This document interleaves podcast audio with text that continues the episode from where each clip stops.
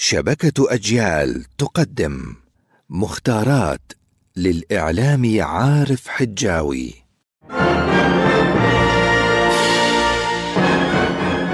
لا بد لنا من العلم ولا بد لهذا العلم من أن يأتينا محمولا على ظهر اللغة العربية.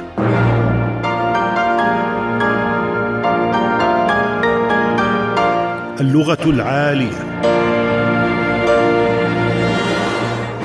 البرمجة في الإعلام تقطيع الوقت على برامج محددة في الإذاعة والتلفزة.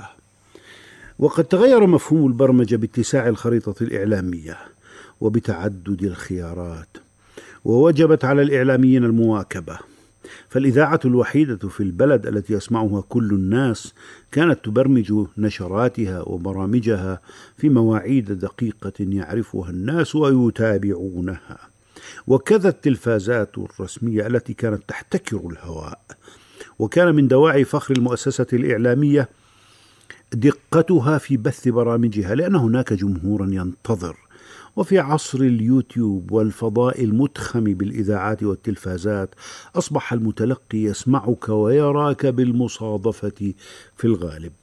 فمن الحكمة أن تقصر البرامج وتصبح مفرقة على نحو يسهل معه اصطيادها. وبقيت النشرات على رأس الساعات. البرونز سبيكة من النحاس والقصدير. البرهة تضطرب المعاجم في تعريفها فمن قائل إنها المدة الطويلة ومن قائل إنها القصيرة وهي في استعمال الفصحاء مدة قصيرة غير أن الهنيه أقصر.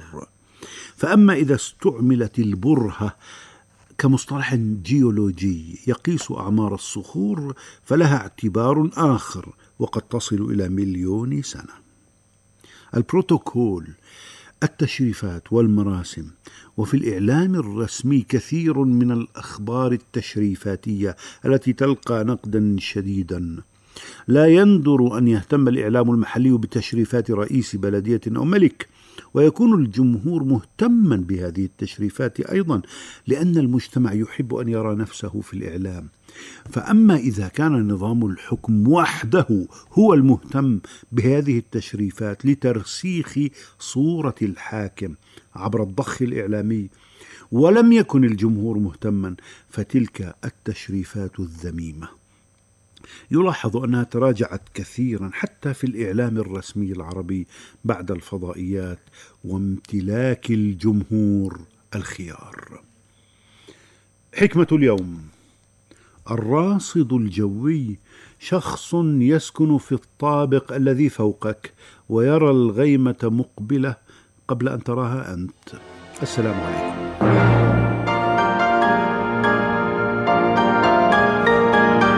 اللغة العالية عارف حجاوي ومهند قعدان